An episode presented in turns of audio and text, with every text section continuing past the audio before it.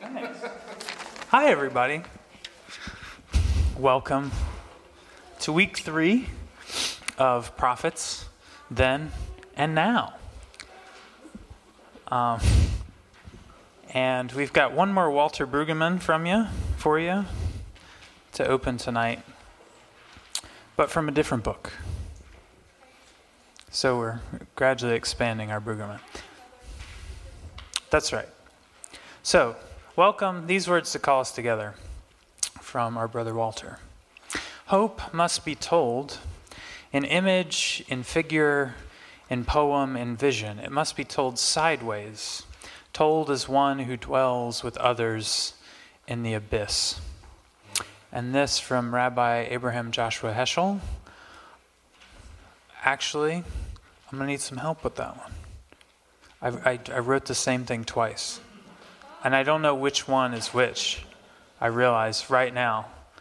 I wrote the same quote twice. Oh, I didn't even catch that. Well, and so I want us to have the other one, whatever it is, but I now have no idea which is which. There you go. That's Abraham. All right, forgive it. You're going to credit the second one, or sorry, the first and second one to Rabbi Abraham Joshua Heschel. Oh, it is? Wow. I'm so glad I'm doing this right now. All right. This from the rabbi. To pray is to dream in league with God, to envision his holy visions.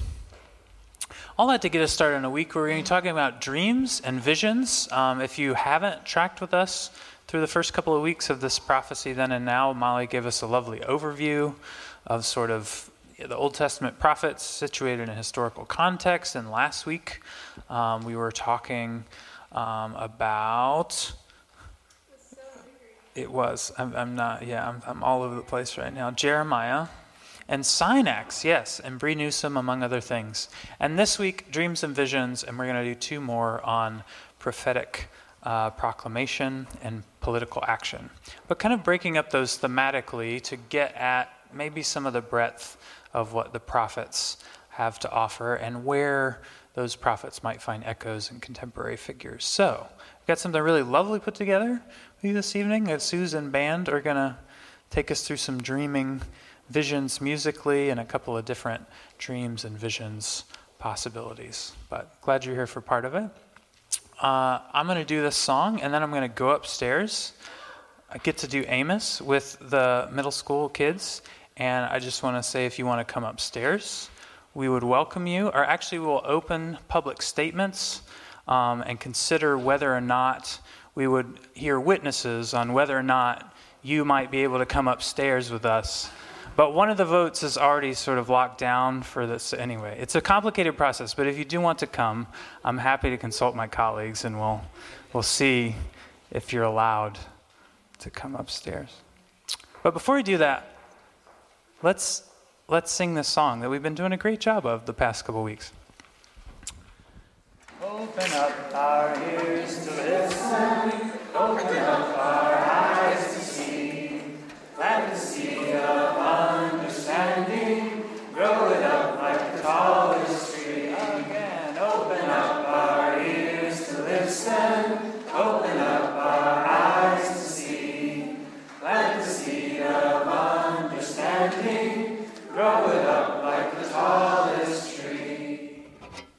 having set the bar exceedingly low, I'm going to pass this off to Molly. So, and head upstairs to talk about Amos. All right. Um, yeah, Rachel, who has been so wonderful and such a gift with our kids, is touring divinity schools this week and next. So Ben is upstairs this week, and I will be upstairs next week, and we are both really looking forward to that. Before we get into the community question for the night and yeah, more of our evening, are there any announcements or things happening in the life of our community or Durham that we want folks to know about? I do know one that this week, the pastor search team, uh, our job description for our new bivocational pastor hire um, is going live this week. And so I'm sure someone on the search team will be pointing folks to that job description so you all might share it with someone that you, within your networks, um, and people that you would hope would apply. But they have worked really, really hard on coming up with, I think, a really excellent job description. Um, we're hopeful for who will come to us. Any other announcements or things going on? Alrighty.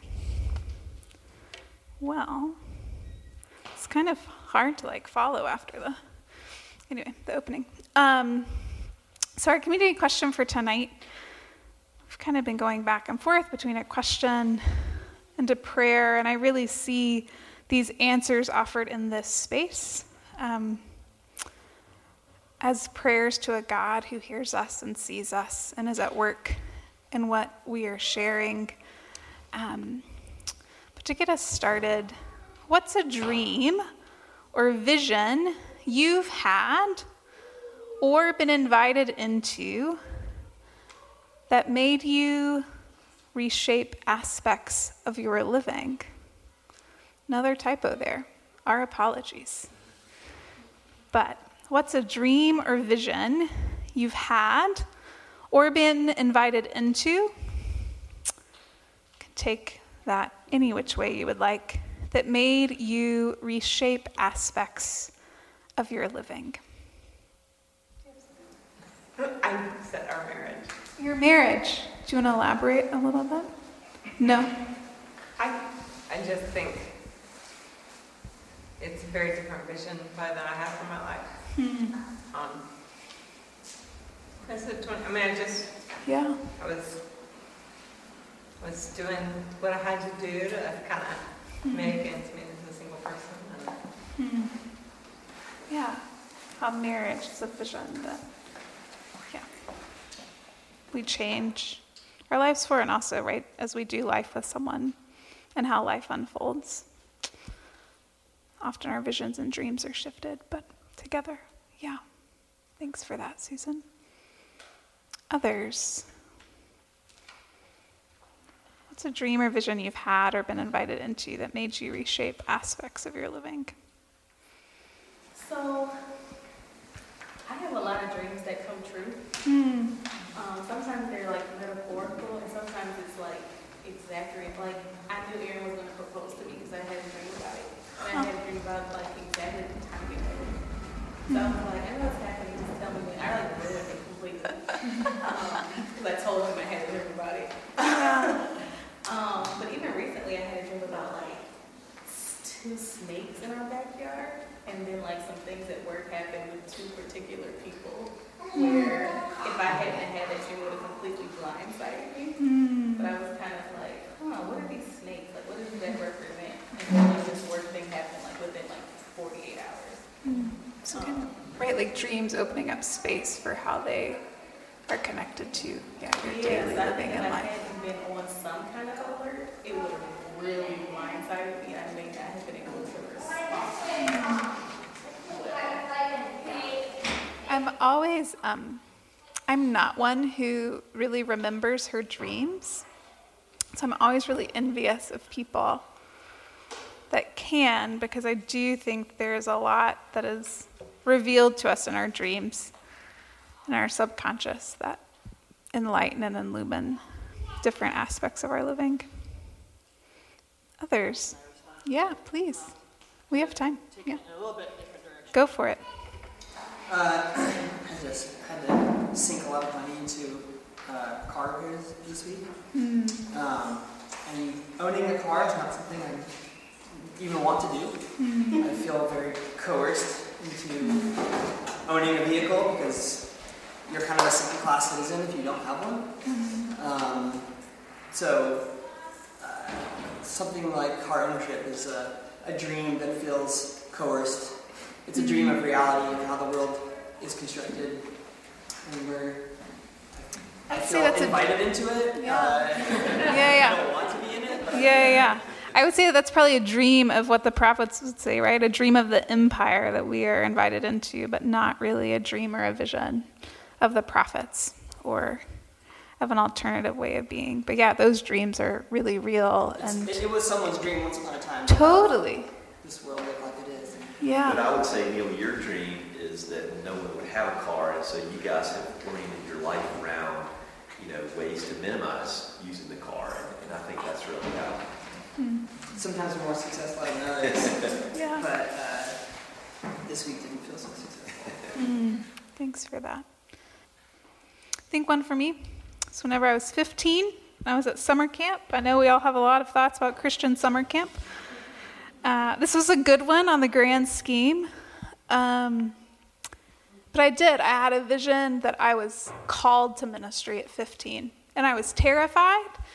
And I think some of that camp, they have a real emphasis on supporting different missions around the globe because one of the founders' families, she grew up as a missionary's kid. And so I remember watching this where our like offering was going. It was going to Kenya. And my mom was a chaperone, and I lean over to her and I said, Mom, I think like all week, like I just think that there's this vision that like I am called to be a pastor, and I think I might be called to be a pastor in Africa. And my mom said, Honey, you were called, but you were not called to the continent of Africa. And so, and so it kind of became this joke, right, of like a mom's immediate response, like, heck no.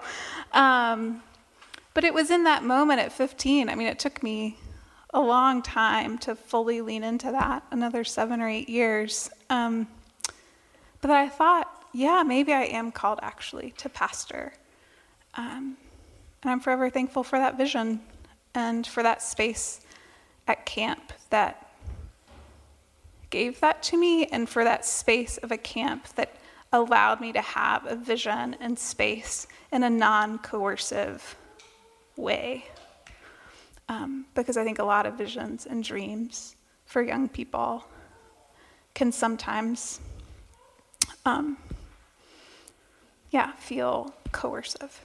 So, Yeah, so one time, when I was trying to decide, I um, was offered a tenure track at Kentucky, UK, and I um, was deciding where to go, and we pretty much, pretty much packed our bags. Like we were ready to go. And I just really felt like I had a kind of, I was awake, but it was just like, you need to not go. this is that for you. And you need to figure out how you're going to live here differently. You know, and I think it really shaped our lives in a huge way. Yeah, yeah. I'm thankful that you didn't go, for sure, for sure. Well, tonight um, we're going to talk about visions and dreams and the prophets. And visions and dreams, right? They can be unsettling at times. Um, they can be unpredictable. Some visions and dreams, to Neil's point, right, can kind of be oppressive or coercive or forced. Um, often, visions and dreams might be something we try to dismiss or brush to the side. And yet, the prophets remind us, and perhaps even some of our lived experience, the more that we think about moments in our life when we've had a feeling or a vision or a dream, that it can be out of the very visions and dreams that the liberating, loving, restorative, alternative futures for our lives and for our world that come from God are best understood.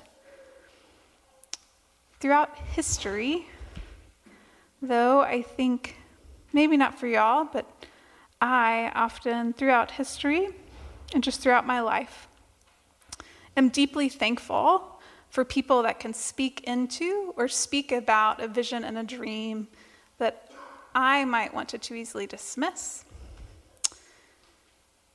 And it's especially powerful, I think, that prophets in particular, as we've been looking at them, speak, have, and speak visions and dreams not outside of hardship and empire and just life being painful and complicated and unfolding in ways that we did not expect. But that they spoke and continue to speak and see visions and dreams in the very midst of the hard and in the very midst of the empire and in the very midst of the broken and in the very midst of the pain and saying, hey, here's another way. And it is so many prophets, visions, and dreams that have allowed a fuller picture of an alternative future of beloved, restorative, life giving community of the space for us to ask and say, hmm, maybe we're being invited to stay and live in a different way. More often than not, um, these visions and dreams of the prophets, which we will see some tonight as we've been talking about over the past few weeks, creatively point out criticism as well as point to the energizing promises of God's alternative futures. And sometimes they're unsettling, and sometimes one vision and dream might resonate more than another, or sometimes a vision and dream might make us or those that were hearing these prophets' words more deeply uncomfortable. But all of them are pointing to alternative futures that we are still invited into. And so tonight, um, through music and reflections of prophets old and new and communal conversation, we're going to open this space to think and hear and feel not only about what dream or vision we've had that has shaped us or been told about that has reshaped us or perhaps feels oppressive to us, but what unfolding visions and dreams out of these songs that Suze and the band have carefully curated, and out of these three different prophets, all of which are pointing to different alternative futures of God. What is the invitation for us in that? What are the ways of being that we are being invited into, not only through these reflections and songs, but what are the ways of being we are being invited into as people who are open to the fact that visions and dreams point us to a fuller understanding of God and a fuller understanding of life and life to the full that is outside and away from all that feels so heavy and painful and hard.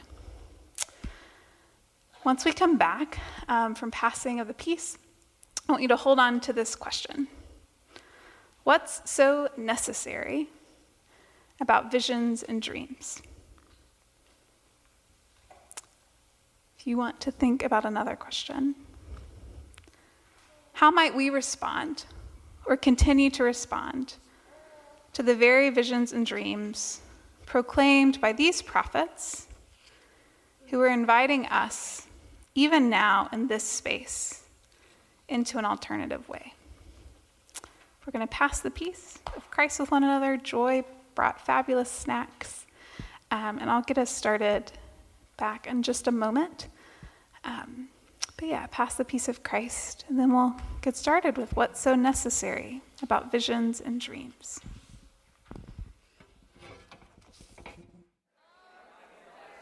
All right, if everyone would work their way back to the middle. Um, and how this first part's going to work as you all are thinking about what's so necessary about visions and dreams is different voices from the community right where they are. We'll be reading different reflections, and Suze and band will intersperse with song. And Julia is going to get us started. A vision and dream for life out of death. Ezekiel and the Valley of Dry Bones. Ezekiel prophesied during the exilic period and was from a priestly family. Because of his social standing, he is included among the elite of the land who were deported from Judah to Babylon. It is in Babylon where Ezekiel had many visions and dreams that he shared with those also exiled. As a prophet, his visions, dreams, and prophecies really work in three ways judgment on Jerusalem, judgment on foreign nations, and consolation for Jerusalem. Many believe Ezekiel was a literary virtuoso, the most accomplished prophetic writer. The vividness and intensity of his writings, combined with his unique visionary experiences, make the book of Ezekiel stand out within the prophetic corpus. Ezekiel's captivating use of dramatic imagery and expansive vocabulary add an undeniable richness to his pronouncements. One of the most memorable visions is that of a valley of dry bones that comes after Ezekiel's visions of destruction of Jerusalem. In this vision, he does not suggest that the individual dead will come back to life, but only that the whole house of Israel will be restored, both north and south. But Ezekiel was a visionary, and visionaries seldom have the power to implement policy, and his vision never fully came to fruition. Though some of his visions made it into aspects of the Second Temple Judaism. What are we to do as a people of God hearing this vision, this valley of dry bones? The word of the Lord from the book of Ezekiel. The hand of the Lord came upon me, and he brought me out by the Spirit of the Lord and set me down in the middle of a valley. It was full of bones. He led me all around me. There were very many lying in the valley, and they were very dry. He said to me, Mortal, can these bones live? I answered, Oh Lord God, you know. Then he said to me, Prophesy to these bones and say to them, O dry bones, hear the word of the Lord. Thus says the Lord God to these bones I will cause breath to enter you, and you shall live. I will lay sinews on you, and will cause flesh to come upon you, and cover you with skin, and put breath in you, and you shall live. And you shall know that I am the Lord. So I prophesied as I had been commanded, and as I prophesied, suddenly there was a noise, a rattling, and the bones came together, bone to its bone. I looked, and there were sinews on them, and flesh had come upon them, and skin covered them, but there was no breath in them. Then he said to me, Prophesy to the breath, prophesy, mortal, and say to the breath, Thus says the Lord God, Come from the four winds, O breath, and breathe upon these slain, that they may live. I prophesied as he commanded me, and the breath came into them, and they lived and stood on their feet, a vast multitude. Then he said to me, Mortal, these bones are the whole house of Israel. They say, Our bones are dried up, our hope is lost. We are cut off completely. Therefore prophesy and say to them, Thus says the Lord God, I am going to open your graves and bring you up from your graves, O my people, and I will bring you back to the land of Israel. And you shall know that I am the Lord, when I open your graves and bring you up from your graves, O my people.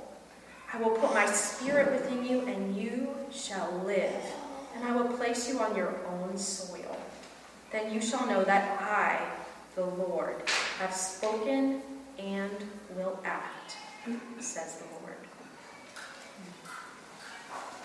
One of the popular theories about what is happening when we are dreaming, I'm sure you've heard this, is that we are rehearsing oftentimes. We are rehearsing either tasks that we're going to have to do, or maybe we are practicing some emotional response. Uh, maybe it's something that becomes very obvious very quickly, um, or maybe it's something that's just farther back in our evolution um, as, as animals getting ready for life.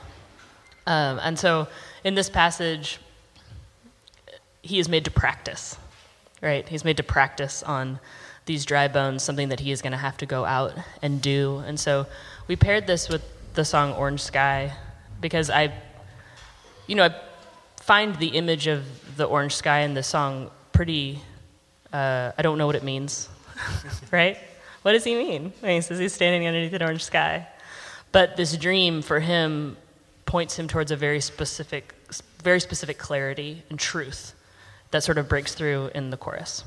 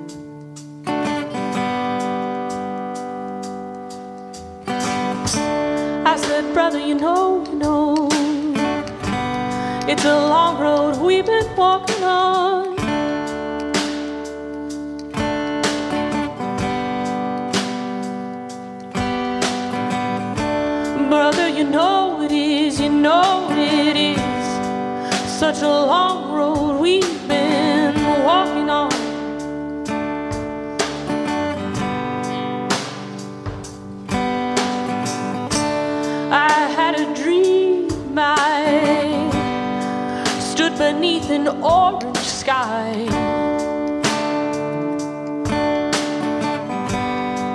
With my sister standing by. With my sister standing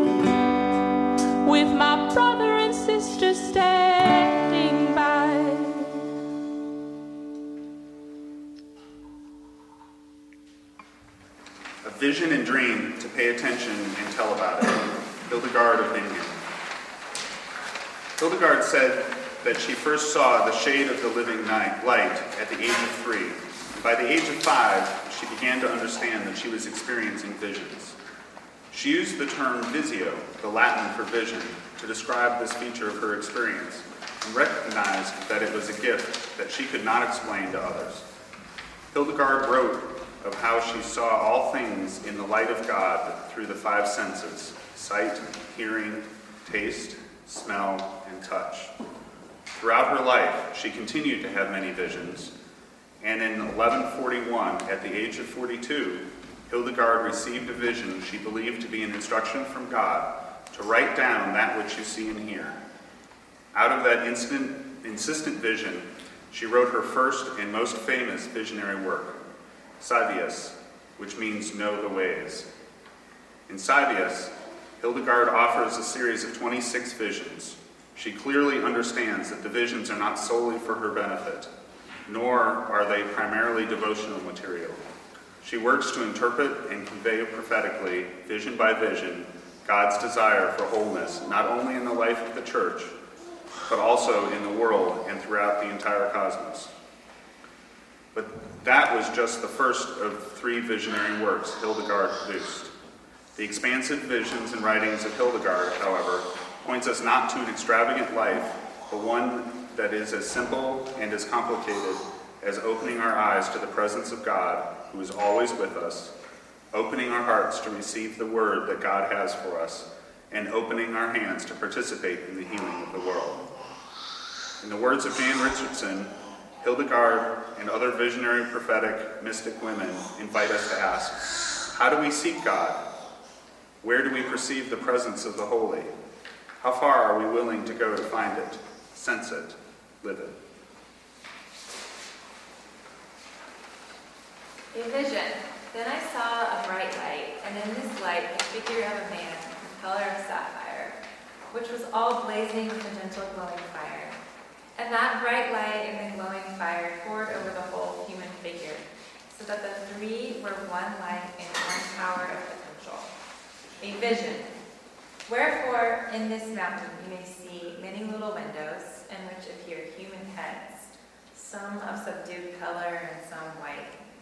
For in the most high and profound and perspicuous knowledge of God, the aims of human acts cannot be concealed or hidden. Most often they display both lukewarmness and purity.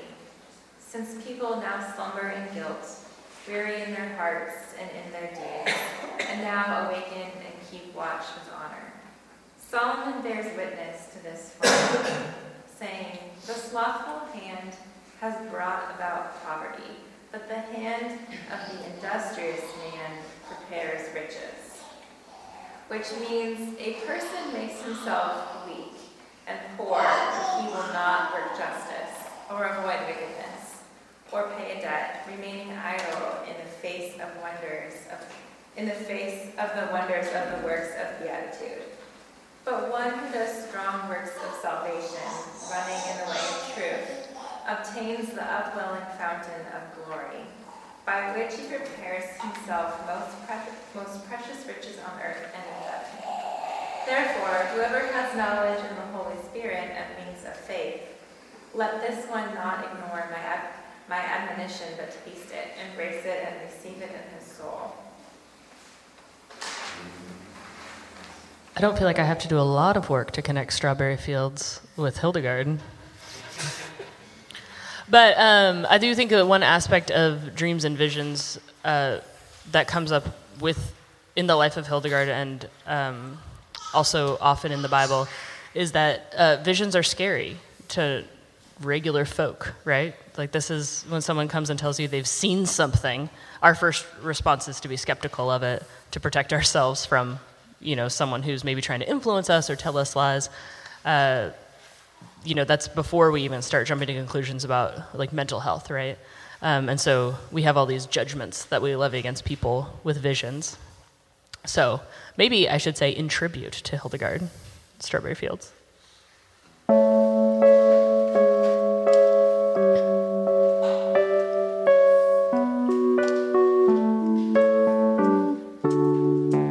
Let me take you down, cause I'm going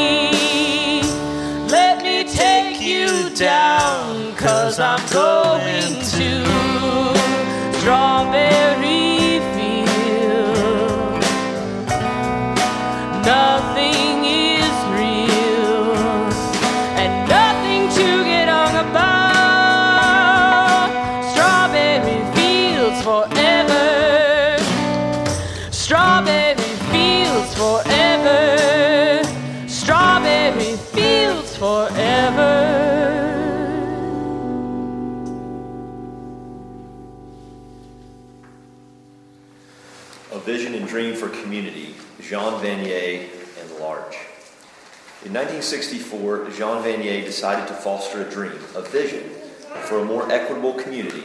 And, about, and upon becoming aware of the plight of thousands of people institutionalized with developmental disabilities, Vanier invited two men, Raphael Simi and Philippe Seux, to leave the institutions where they resided and live with him in Trosly-Breuil, France. Their time together led to the establishment of L'Arche. L'Arche today is in 38 countries on five continents and serves as a sign of hope in a divided world. There are 153 communities and 21 community projects seeking to listen and respond to a local need. There are now 10,000 members with and without disabilities living into Vanier's vision and dream that began in 1964, working together for a more human society.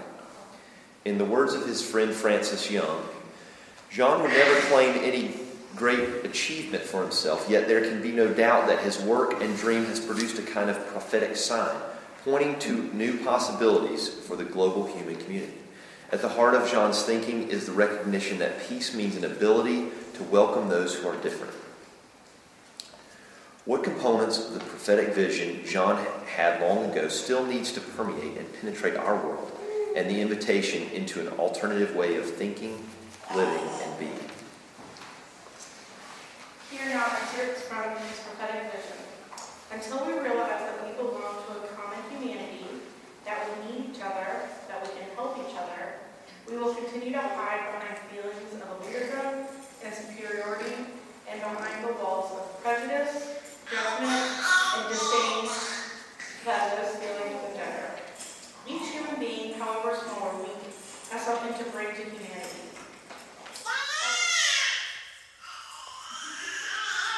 As we start to really get to know others, we begin to listen to each other's stories. Things begin to change. We no longer judge each other according to concepts of power and knowledge or according to group identity, but according to these personal heart-to-heart encounters. We begin the movement from exclusion to inclusion, from fear to trust, from closeness to openness, from judgment and prejudice to forgiveness and understanding. It's a movement of the heart. We begin to see each other as brothers and sisters in humanity.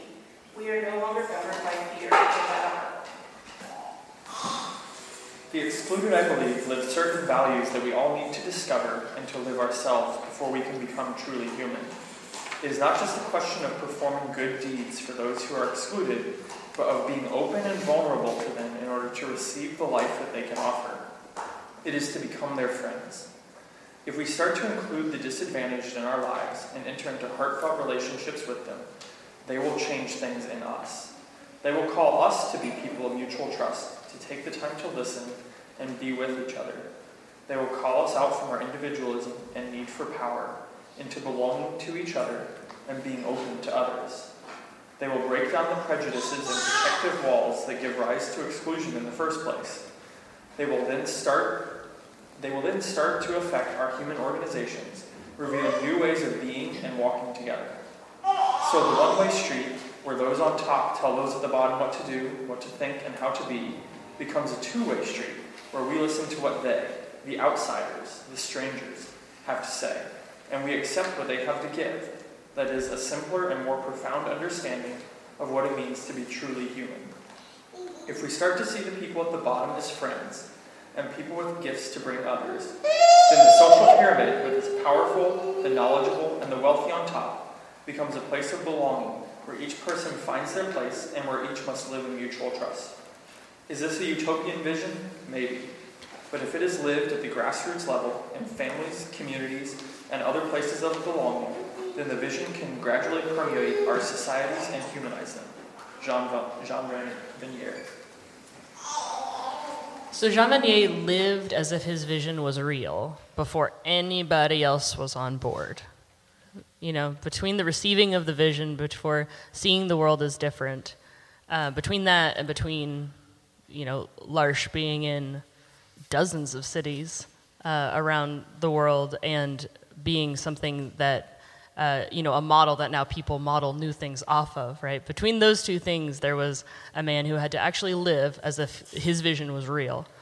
Um, and I think, you know, that's a huge part of the Christian life. We talk about that all the time, right? That like, oh well, we live in the kingdom that is now. We get to live as as if we live in the kingdom right now. We don't have to be constrained by anything, any of the bad things of this world. Um, and so uh, we chose Call It Dreaming because of the way that um, it just kind of says, you know, we can weep and call it singing. We can just go ahead and look at reality and say, well, it's, it's going to be this, so we'll just go ahead and live like it's true right now.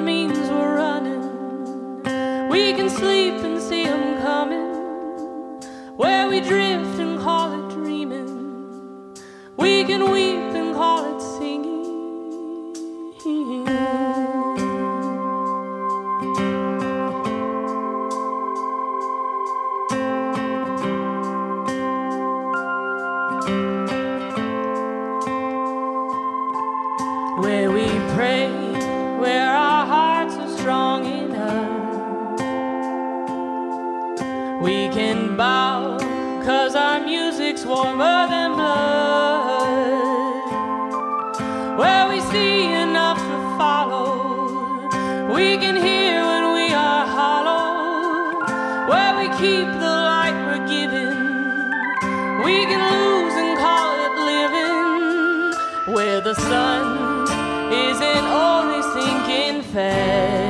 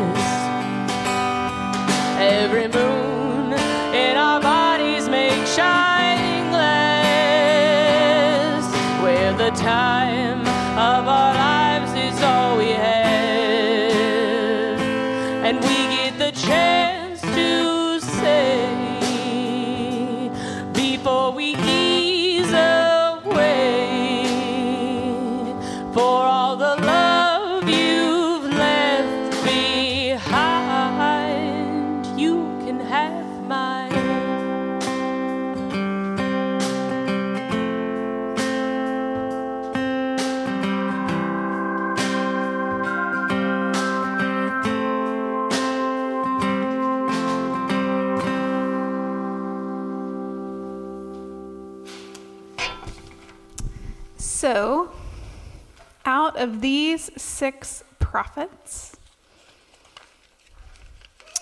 Ezekiel, Alexi Murdoch, Hildegard, the Beatles, Jean Vanier, and Iron and Wine. How they sat individually for you as visions and dreams, how they sat and are sitting as a compilation. What's so necessary for our lives, for our living, about visions and dreams in the here and now?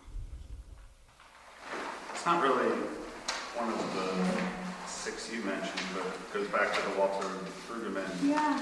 quote maybe two weeks ago. That to paraphrase, or at least what I got out of it was, is like we need visions and dreams.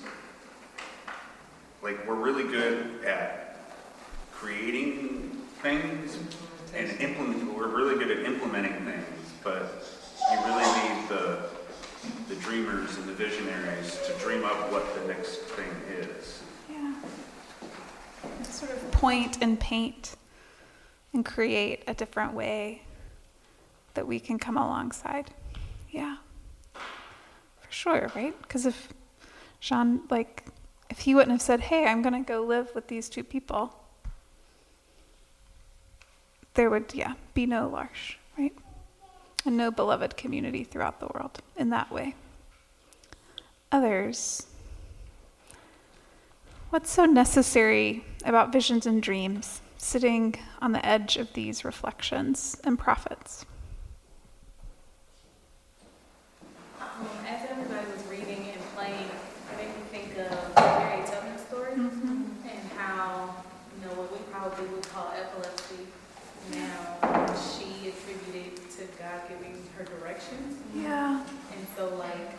Like a means of freedom Yeah. um, and liberation. And in her sense, very like real, like Yeah. it's not a metaphor. Yeah. Um, and how she had to lean in and trust that whatever she saw was how she was gonna go and be all right. Yeah. Um, and yeah, so that's what kind of, I guess it's also like a faith walk to have Yeah. visions and dreams mean something in that kind of way. Um, And to not run from them, but to Right. follow, right? And to lean in. Exactly. Yeah. Because she could have said, no, that was just some weird dream. This is the way I know. Yeah. But the ways that she may have relied on could Yeah. have got her killed and other people killed. For sure. Thanks for that, Alon. I think that there, yeah, there is a boldness that is necessary to not only be a person who has a vision and dream and follow it and commit to it, but to see someone who has had or is speaking a vision and dream and to come alongside. Because a lot of people are probably going to think it's just, yeah, inconceivable or try to write it off or write you off. Thanks for that, Alon. Others. What's so necessary about visions and dreams? Seems like they're crucial to beat back despair. Right? Like, um, if you're in the pit, then you have to have some vision of what it would be to be out of the pit in order to um, believe that the way things are don't always have to be the way That it is. Yeah. We have to, yeah, visions and dreams are crucial. And that same vein, Yeah. I think of it as like permission to imagine better. Like Yeah. other people's visions and dreams give people around them permission to imagine better. Yeah, thanks for that, Russell.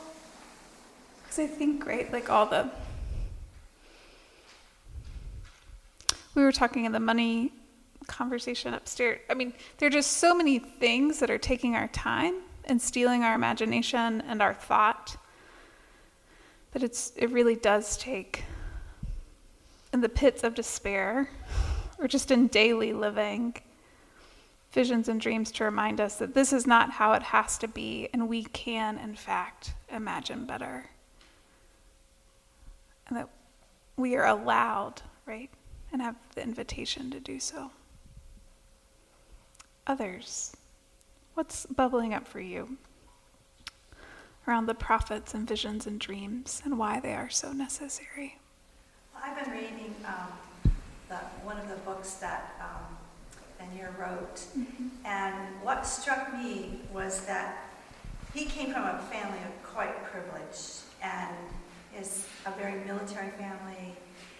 And when he decided that he wanted to live like the poor, he went to his family and told them, "This is what this is what I want to do. I have a vision for this," and they supported him. Hmm. And that struck me because I think we have to be careful that when people share their visions and dreams with us, that we don't just poo-poo it and go, "Oh, that's crazy," you hmm. know, because we might just be, you know, keeping God's hand from doing trying to do through someone. I think, great to not so easily dismiss those in our midst that come, or those that we hear about, their visions and dreams. Thanks for that, Joy. Any other thoughts?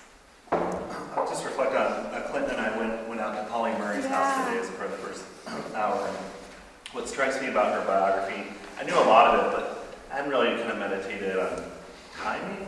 And she was kind of before everything. We look back now and see her as, you know, the first African American female Episcopal priest. Um, someone who was arrested in 1940 for sitting on the back of the bus, or sitting at the front of the bus. Um, someone who was pretty openly out with her partner Way well before. before anyone would have accepted that. Um, someone who you know founded the National Organization of Women. And there's a quote, you know, I, I don't know if it's included in what you provided us, Molly, or in the signage there, but of Ruth Bader Ginsburg saying that what you know what she was beginning to fight in the 1970s, the more she read Pauli Murray, she realized Pauli Murray was fighting it in the 1940s. Yeah. Um, but and, and even her publications, like her collected works, don't seem to get published in the 1970s. Things she was writing yeah. 30 years earlier. So she wrote for something and spoke at a time and lived a life at a time that it wasn't until 30 years later or 40 or 50 or here I am 80 years later finally coming to appreciate um, these things that she was articulating in the 1940s. So that, that's just what struck me from that.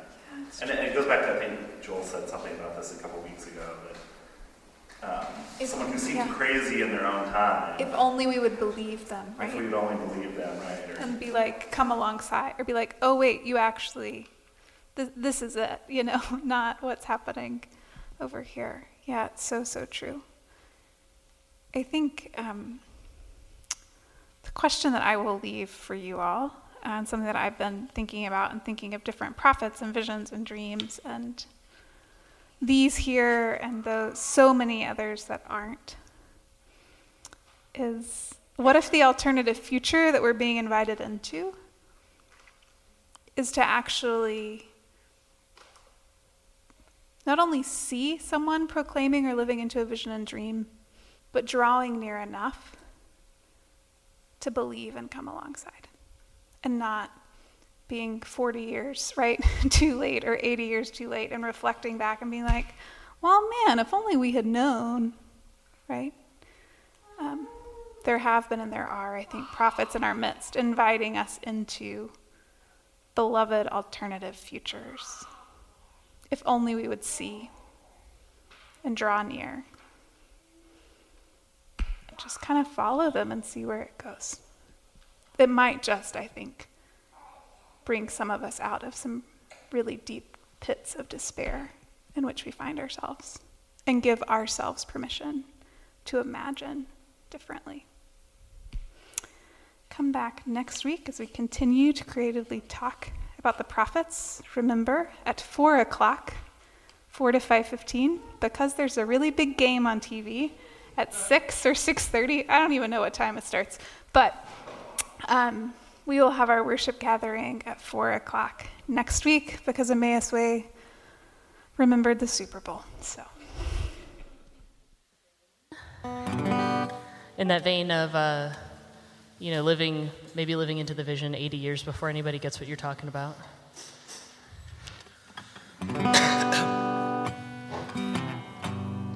I went up to the mountain because you asked me to. Up over the clouds to where the sky was blue. I could see all around me. Everywhere I could see all around me. Everywhere. Sometimes I feel like I ain't never been nothing but tired. And I'll be walking till the day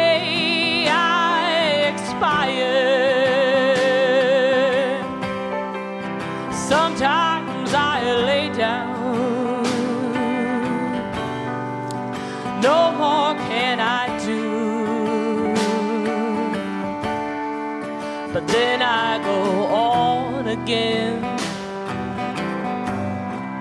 because you asked me to. Some days I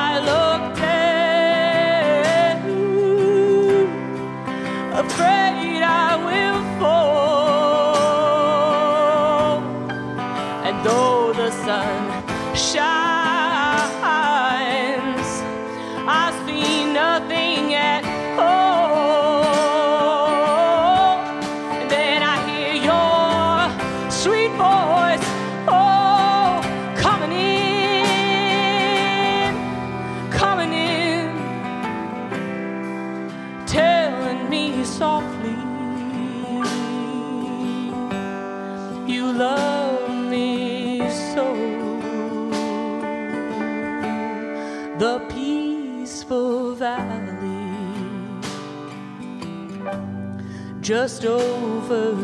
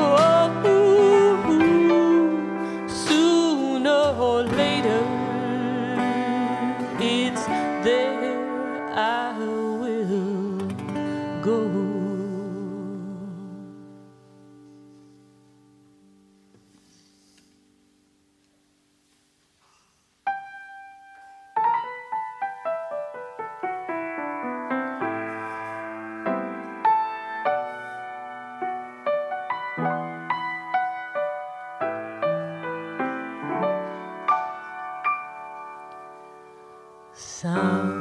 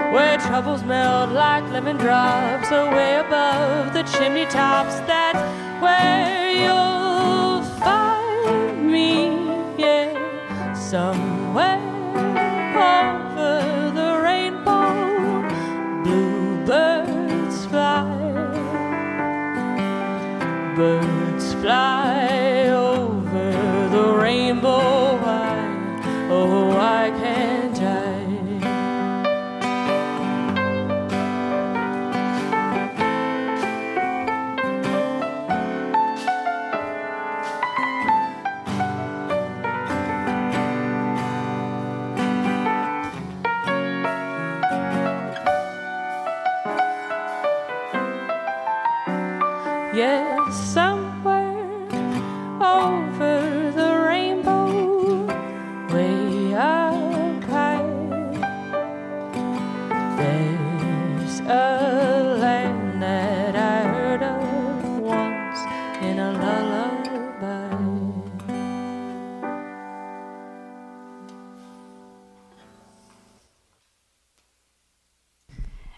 sometimes visions and dreams and following them and those who have proclaimed them and live into them is hard because we don't really think they're real. But every week, we come around a very real, tangible table of a vision and a dream that there is always enough, that love is at the heart of everything that there is a God of abundance and liberation, inviting us to come and be a part. That is the table I invite you to tonight one of a vision and a dream in which you are already a part. And I hope as you break bread and pour wine for one another, or juice, or give a gluten free cracker, that you are emboldened to think maybe I can go follow and be about another prophet, another vision and dream too. Because I'm already a part of one really powerful, life changing one. So let us come to the table. Break bread and pour wine. I think everyone here knows the deal. Um, but if you don't, if you forget, grape juice in the dark green, wine is in the brown one. Let us come to the table.